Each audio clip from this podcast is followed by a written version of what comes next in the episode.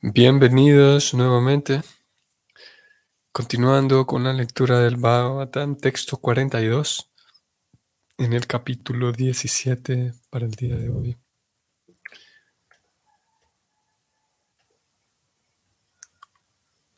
Om Namo Bhagavate Vasudevayam. Om Namo Bhagavate Vasudevayam. Om Namo Bhagavate Vasudevaya.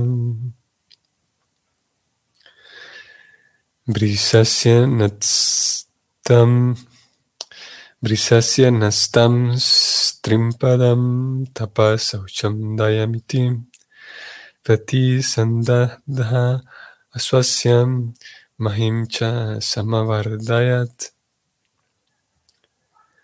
Traducción. Luego, el rey restableció las patas que la personalidad de la religión, entre paréntesis el toro, había perdido, y mediante actividades alentadoras hizo que la condición de la tierra mejorara considerablemente. Significado.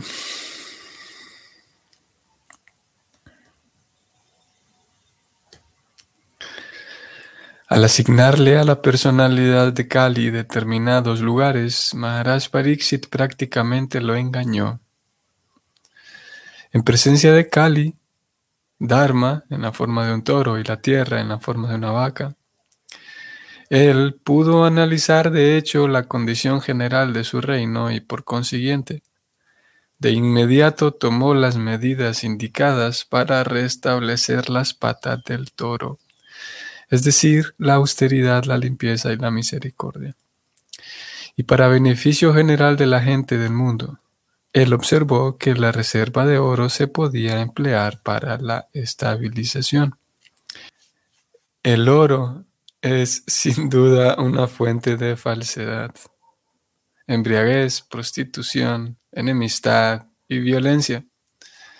Pero bajo la guía de un rey o líder público que sea idóneo, o de un brahmana o un sannyasi, el mismo oro puede ser debidamente utilizado para restablecer las patas del toro, la personalidad de la religión, las patas que él había perdido. Por lo tanto, al igual que su abuelo Arjuna, Maharaj Pariksit reunió todo el oro ilícito que se aguardaba se guardaba para complacer las propensiones de Kali y lo empleó en el Sankirtan Yagya, conforme lo instruye el Srimad Bhagavatam. Tal como lo hemos sugerido antes, uno debe distribuir la riqueza que haya acumulado dividiéndola en tres partes. 50% para el servicio del Señor, 25% para los miembros de la familia y 25% para necesidades personales.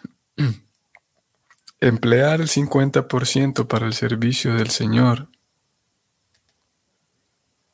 o para propagar en la sociedad el conocimiento espiritual por medio del Sankirtan Yagya constituye el máximo despliegue de misericordia humana. La gente del mundo se encuentra, por lo general, sumida en la oscuridad en lo que se refiere al conocimiento espiritual, especialmente en relación con el servicio devocional del Señor. Y en consecuencia, propagar el conocimiento trascendental y sistemático del servicio devocional constituye la mayor misericordia que se puede exhibir en este mundo. Cuando a todo el mundo se le enseñe a sacrificar en aras del servicio del Señor el 50% del oro que hayan reunido, sin duda que la austeridad, la limpieza y la misericordia aparecerán automáticamente. Y de ese modo se restablecerán automáticamente las tres patas de la personalidad de la religión. Naturalmente, cuando hay suficiente austeridad, limpieza, misericordia y veracidad, la madre tierra queda satisfecha por completo y hay muy pocas posibilidades de que Kali se infiltre en la estructura de la sociedad humana. Llegamos al fin del significado. Bueno, vamos a hablar entonces de, de dos temas que me parecieron aquí los centrales. Alguien pudo haber leído los versos anteriores y concluir que, bueno, como se dijo de manera clara, que donde sea que hay oro habrá falsedad y demás cosas, entonces lo mejor es pues no tener oro, porque justamente, eh, bueno, ya lo, leímos y lo discutimos en textos anteriores, como del oro y de las riquezas en general, y hablamos ese día como aquí se presenta o se describe el oro, porque era la, podemos decir, la moneda de intercambio. Y hoy por hoy ya no hay oro como intercambio, sino las transacciones son en, otro tipo de cosas, en dinero en general, principalmente, en papel moneda. Pero, en fin de cuentas, es la misma cosa. Entonces alguien podría decir, ya que las riquezas acarrean todo este tipo de problemas, entonces lo mejor es no tener nada. Y aquí vemos un giro interesante que, que no es nuevo en la obra de Prabhupada, o sea, no es la primera vez, si alguien llegó hasta aquí al, al final prácticamente de este capítulo, no es la primera vez que habrá escuchado o leído de Prabhupada hablando de ese arte que es utilizar todo en el servicio de Krishna. Y en este caso, el rey, siendo un devoto, entonces aplica el, mismo método. Y vamos a decir cuál es el nombre técnico de esto. Mm, voy a subrayarlo nada más para, para recalcarlo. Para beneficio general de la gente del mundo, el rey observó que la reserva de oro también se podía emplear para la estabilización de ese mismo Kali. Interesante. Eh, aquello que iba a servir como, como cuna, digamos, para que, para que se gestaran tantas, eh, tantos problemas sociales. Eso mismo, el oro, esa misma riqueza podía servir para, aquí dijimos, para la estabilización social. Y lo mismo nosotros. Y como digo, lo hemos sabido, lo sabemos. El nombre técnico para esto es Yukta Vairagya. Voy a escribirlo aquí. Y aquí aparecen tantas referencias. Aquí está, vean. Quienes están viendo la pantalla, justamente me encontré este verso 928 de la Gita. El nombre técnico de esto es Yukta Vairagya. Em, ese es el nombre técnico y el, concepto es que uno obtiene, uno tiene frente a sí o tiene en sus manos algo y eso lo puede, no es solamente tener en sus manos algo, algo tangible o algo así físico, sino puede ser cualquier cosa, una tendencia, una idea, lo que sea. Y eso se puede vincular con Dios, de tal manera que aquello que me, que me obstaculiza en el crecimiento espiritual puede también eh, ayudarme a, vincularme con Dios. Y el nombre técnico es este Yukta Vairagya. Yukta comparte la misma raíz con yoga.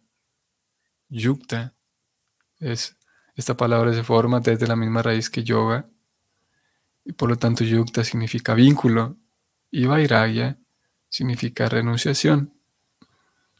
Así que ambas, una renunciación vinculada, podemos decir. O sea que la persona renuncia a aquello que tiene y cómo renuncia a eso que tiene, lo vincula a Dios, se lo entrega a Dios, por eso se llaman yukta vairagya. No solamente vairagya, si fuera solamente vairagya, significa que la persona abandona aquello que tiene. Así como el rey que sabía dónde había una reserva de oro, si él simplemente hubiera abandonado esa reserva de oro, a eso se le hubiera llamado Vairagya simplemente. Vairagya. Pero como él eh, utilizó esa reserva y la forma en la que la utilizó no fue para sí mismo, sino más bien para hacer un, aquí lo leímos, también vamos a hablar de ello, lo utilizó para hacer una ofrenda a Krishna, o sea que se la entregó a Krishna, hizo un yukta, se la entregó a Krishna. Podemos decir que hizo un yoga, es otra forma de decir que hizo un yoga, hizo un vínculo con aquella reserva de oro que tenía. Entonces se vuelve una renunciación, no por el acto de, abandonar eso, sino más bien renunciación por el, por el hecho de abandonarlo, entregándoselo a quien le corresponde, que es a Dios, a quien le pertenece, Yukta Vairagya. Vamos a entrar aquí al 928 de la Gita. Hoy vamos a leer este verso que aquí aparece. Anasaktasya visayam yatar, yataran upayan, upayunjata nirbanda krishna sambandi yuktam vairagya. Esta es una referencia a, este libro escrito en la Edad Media. Bhakti Rasamrita Sindhu. Ok, la traducción es así. Srila Rupa Goswami, que fue quien escribió este verso, dice que mientras nos encontremos en este mundo material tenemos que actuar. No podemos dejar de hacerlo.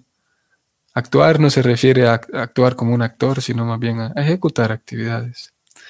Por consiguiente, si las acciones se llevan a cabo y los frutos se le dan a Krishna, eso se llama Yukta Vairagya.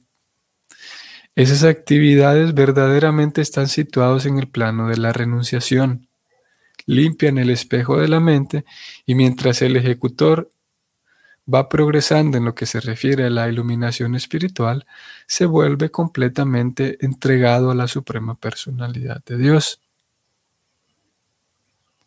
De modo que al final se libera y su liberación también es específica. Voy a resaltar aquí en esto que acabamos de leer, ¿de qué? Aquí está. Esas actividades verdaderamente están situados en el plano de la renunciación. ¿Qué actividades están en el plano de la renunciación? Aquellas actividades eh, que, porque obviamente todo tiene una consecuencia. Claro, cuando decimos todo tiene una consecuencia, generalmente esta frase generalmente es dicha a alguien o en un contexto en el cual esperamos que alguien sea castigado. o cuando alguien que sabe que hizo algo mal, entonces decimos todo tiene una consecuencia. Pero lo cierto es que hay consecuencias que son favorables, agradables. Todo tiene un fruto, un resultado. Y la guita plantea que uno puede em, volver a casa, regresar a casa, al mundo espiritual, siempre y cuando uno eh, em, haya renunciado al, deseo de, explotar la naturaleza. No necesariamente uno tiene que volverse un renunciante, un yogi, un místico, un, así, un, renunciante, que hay quienes, hay un sistema que también algunos van en esa dirección, volverse un renunciante. Pero uno puede continuar con sus actividades normales de acuerdo a lo que acabamos de leer. Y simplemente uno lo que puede hacer es aquellos frutos que yo genero con mi trabajo, ya puede ser un fruto económico, el fruto de mi trabajo puede ser que yo he obtenido fama, por ejemplo, yo he obtenido, sí, influencia, contactos. Hay tantos frutos que generan mis esfuerzos y esos frutos entonces puedo vincularlos con Krishna. Y como leímos aquí, acabamos de leer, si hago eso, entonces eh, Técnicamente eso se le llama Yukta Vairagya. Y esas actividades están situadas en el plano de la renunciación. Al hacer eso, al yo vincular los resultados de mis esfuerzos con Dios, entonces estoy actuando como un renunciante, sin necesariamente renunciar al mundo, pero estoy renunciando a sentirme el dueño de los resultados de lo que genero. Eh, eso requiere un poco de, tal vez paciencia y concentración para captar el punto. y con el paso del, tiempo en el estudio de, todos estos libros, pues uno va escuchando el tema, masticando la idea, digiriéndola y, tratando de comprenderla. pero tal vez si es de entrada la idea puede ser que requiera tiempo para pensarlo bien. Que eh, yo puedo renunciar a la idea de ser el dueño de mis resultados, de mis esfuerzos, porque todo el mundo se esfuerza y lo natural es que si yo me esforcé, trabajé, estudié, trabajé, memoricé, trabajé para pulir, para perfeccionar esto, lo más indicado y lo lógico aparentemente es que a mí me corresponde y puedo hacer con ello lo que quiera. Y lo cierto es que en un sentido sí. Pero Krishna dice, si usted toma eso, ese resultado, y lo vincula conmigo, me lo ofrece a mí, me lo ofrenda a mí, entonces está actuando como un renunciante. Y por actuar de esa manera, entonces e, el, corazón se va limpiando y uno se va volviendo más cuerdo. ¿Se va limpiando de qué? Porque todos estamos con esa tontería en el corazón de pensar que somos el dueño de, de lo que vemos. Y pensamos que en grado mayor o menor, pensamos que tenemos derecho a explotar a los demás, a explotar los recursos.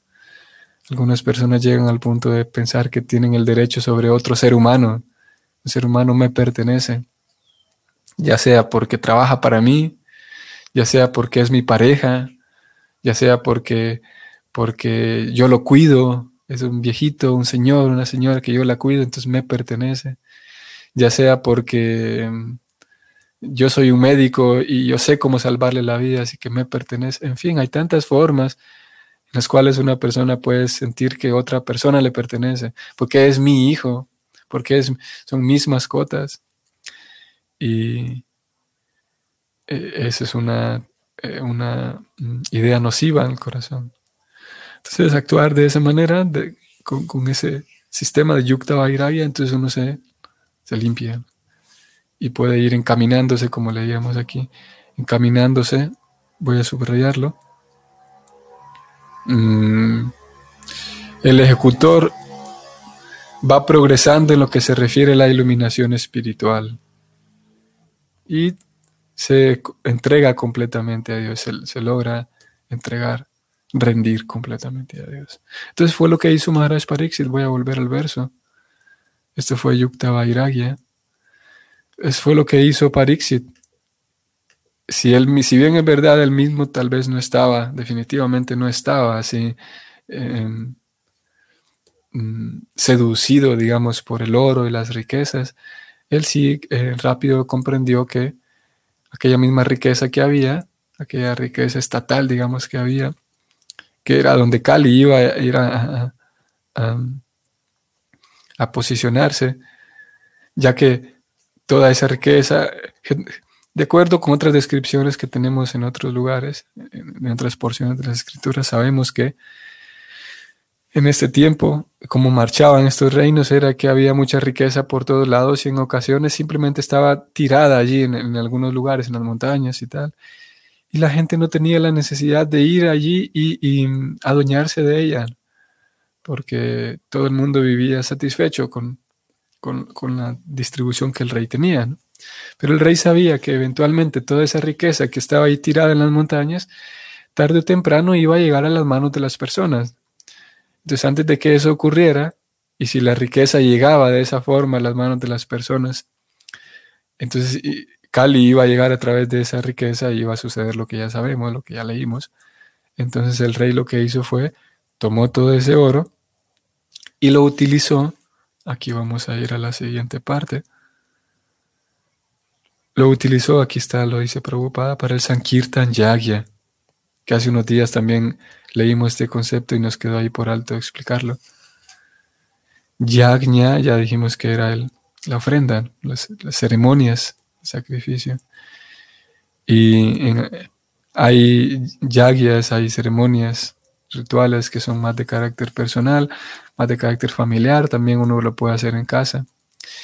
Y algo interesante de este tiempo, que también lo hemos mencionado, es que como el rey, eh, los reyes eh, organizaban grandes, grandes ceremonias organizadas por el Estado, de tal manera que participaran todos y, y como todos podían palpar, podían darse cuenta de que sí, de que lo, trascendental, lo trascendente, lo espiritual es real. Y el rey, el, Estado se encargaba de, de traer cantidades innumerables, por ejemplo, de sacerdotes, todos los, los rituales necesarios para que todo saliera así de primera clase, para que todos los participantes, todo el reino eh, pudieran eso, palpar y darse, y no darse cuenta porque lo sabían, sino recordar, hacer, eh, mantener ahí viva aquella llama de que sí, de que lo espiritual es algo real, y eso servía como ímpetu para que cada quien siguiera, siguiera esforzándose a nivel individual en su cultivo espiritual, en su trascendencia individual.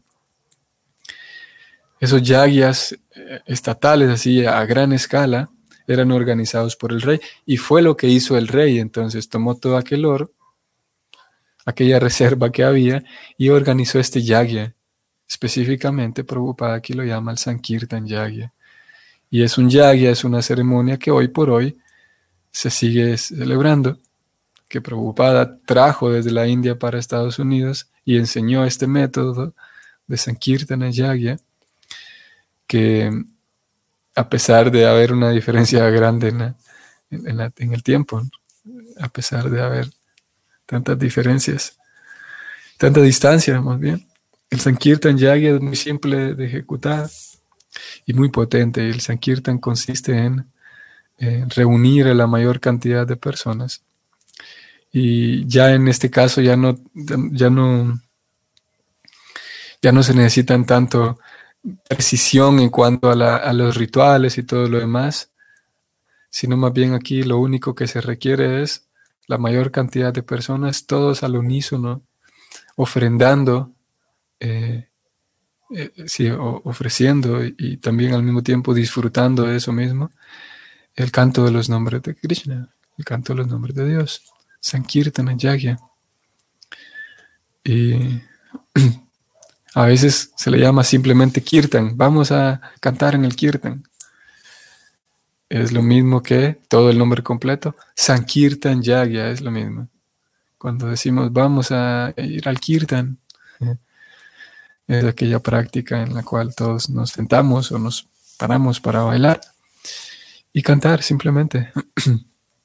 es algo muy simple, pero de acuerdo con las escrituras, algo muy potente, en la medida en la que los participantes, como ya leímos hace algunos días atrás, en la medida en la que ese yagya, como todos los demás yagyas, como todas las demás ofrendas, se hace con suficiente atención, con suficiente devoción, con suficiente entrega. Sí, en la medida en la, que mi conciencia está mm, apropiada, apropiadamente puesta ahí en el kirtan. Y así como todas las demás actividades, así como yo puedo comer, barrer, estudiar, cualquier actividad que haga, la puedo hacer bien hecha, la puedo hacer ahí más o menos o la puedo hacer muy mal. Hay, hay esas tres diferenciaciones y una gama también muy amplia, muy grande de matices. Yo le, puedo poner mucho esfuerzo o lo puedo hacer para salir del paso, en fin. Similarmente con el kirtan. El kirtan es potente en la medida en la que yo le pongo sinceridad, en la que le pongo seriedad, en la medida en la que yo pongo fe, en la medida en la que sé qué es lo que está ocurriendo. Porque yo puedo tener eh, entrega, digamos, pero no necesariamente saber qué es lo que estoy cantando, qué es lo que está ocurriendo aquí, en la medida en la que... Ustedes recuerdan, leímos eso hace unos días, 4.33 de la Gita. Prabhupada decía que todos los yangyas, todas las ofrendas de sacrificio, tomaban diferentes formas. El resultado de cada yagya es diferente dependiendo del conocimiento trascendental del ejecutor. Así que si yo estoy en el kirtan y sé bien qué es lo que está ocurriendo aquí, sé bien a quién le estoy cantando, sé bien qué es lo que estoy cantando, y, toda, toda esa fe, todo ese conocimiento que acompaña el kirtan, entonces, no es que el kirtan se vuelva más potente, pero la potencia del kirtan que todo el tiempo está allí, yo sabré aprovecharla mejor. Y de tal manera que, preocupada hacia el final, dijo que entonces uno puede estar libre de, esa, eh, de que Kali se infiltre en nuestra vida en la medida en la que hay Kirtan. Ay, bueno, no voy a dejar de mencionar aquí el, hecho del 50% del oro. tal como lo hemos sugerido antes, él lo dice sugerido, uno debería distribuir la riqueza que haya acumulado dividiéndola en tres partes, 50% para el servicio del Señor, 25% para los familiares y 25% para necesidades personales, 25%. Ah, esto es interesante también. Podría dar la impresión de que, bueno, aquí el movimiento de conciencia de Krishna no habla de diezmo, sino más bien 50%. Si uno trabajó el 50% del dinero, tiene que darlo a la iglesia. Y no, lo cierto es que no. Lo cierto es que para todos aquellos que ya son miembros activos del movimiento de conciencia de Krishna, lo saben que no hay, para formar parte, no hay necesidad de dar ni siquiera un centavo. No es, no es requisito. Y aquí como Prabhupada lo plantea, es que en otras ocasiones él habla del mismo tema. Si una persona obtiene ganancias y luego de cubrir todas sus responsabilidades, cubrir todas sus facturas, cuando tenga ese dinero acumulado que es excedente, digamos, aquel ahorro que, queda después de, después de cubrir sus responsabilidades. Entonces ahí sí hay una, una cantidad de dinero que puede ser destinada de esta manera, 50% para ayudar a que el conocimiento espiritual llegue a otras personas, para distribuirlo entre la familia y para ahorros personales. Si bien Prabhupada lo distribuyó así, como dije, no es, no es un requisito para formar parte. Alguien puede pasar su vida entera dentro del movimiento de conciencia de Krishna y, y, no se espera que haya o no se exige que haya un aporte de dinero. Y muchas personas definitivamente aportan mucho dinero. Hay personas que aportan cantidades muy grandes de dinero, de acuerdo a la capacidad que cada quien tenga. Hay personas que no tienen dinero, eh, o personas que tienen porque es el fruto de su labor, entonces aportan eso. Hay personas que no tienen dinero, pero que tienen, como dije hace rato, tienen influencia, tienen contactos. Hay personas que no tienen dinero, pero que aportan bienes por lo que producen, hay personas que aportan tiempo, el tiempo es muy valioso, su propia energía personal, en fin. Lo importante es eh, con devoción aportar algo, entregar el fruto de mi esfuerzo a Krishna y de esa manera ir cultivando la renuncia. La renuncia no en el sentido de que el mundo es malo, entonces me alejo de él, sino la renuncia de que todo lo que hay le pertenece a Dios, por lo tanto se lo entrego a Dios. Esa es la renuncia que plantea la Gita. Muy bien. Que tengan un bonito domingo y nos vemos mañana. Hare Krishna.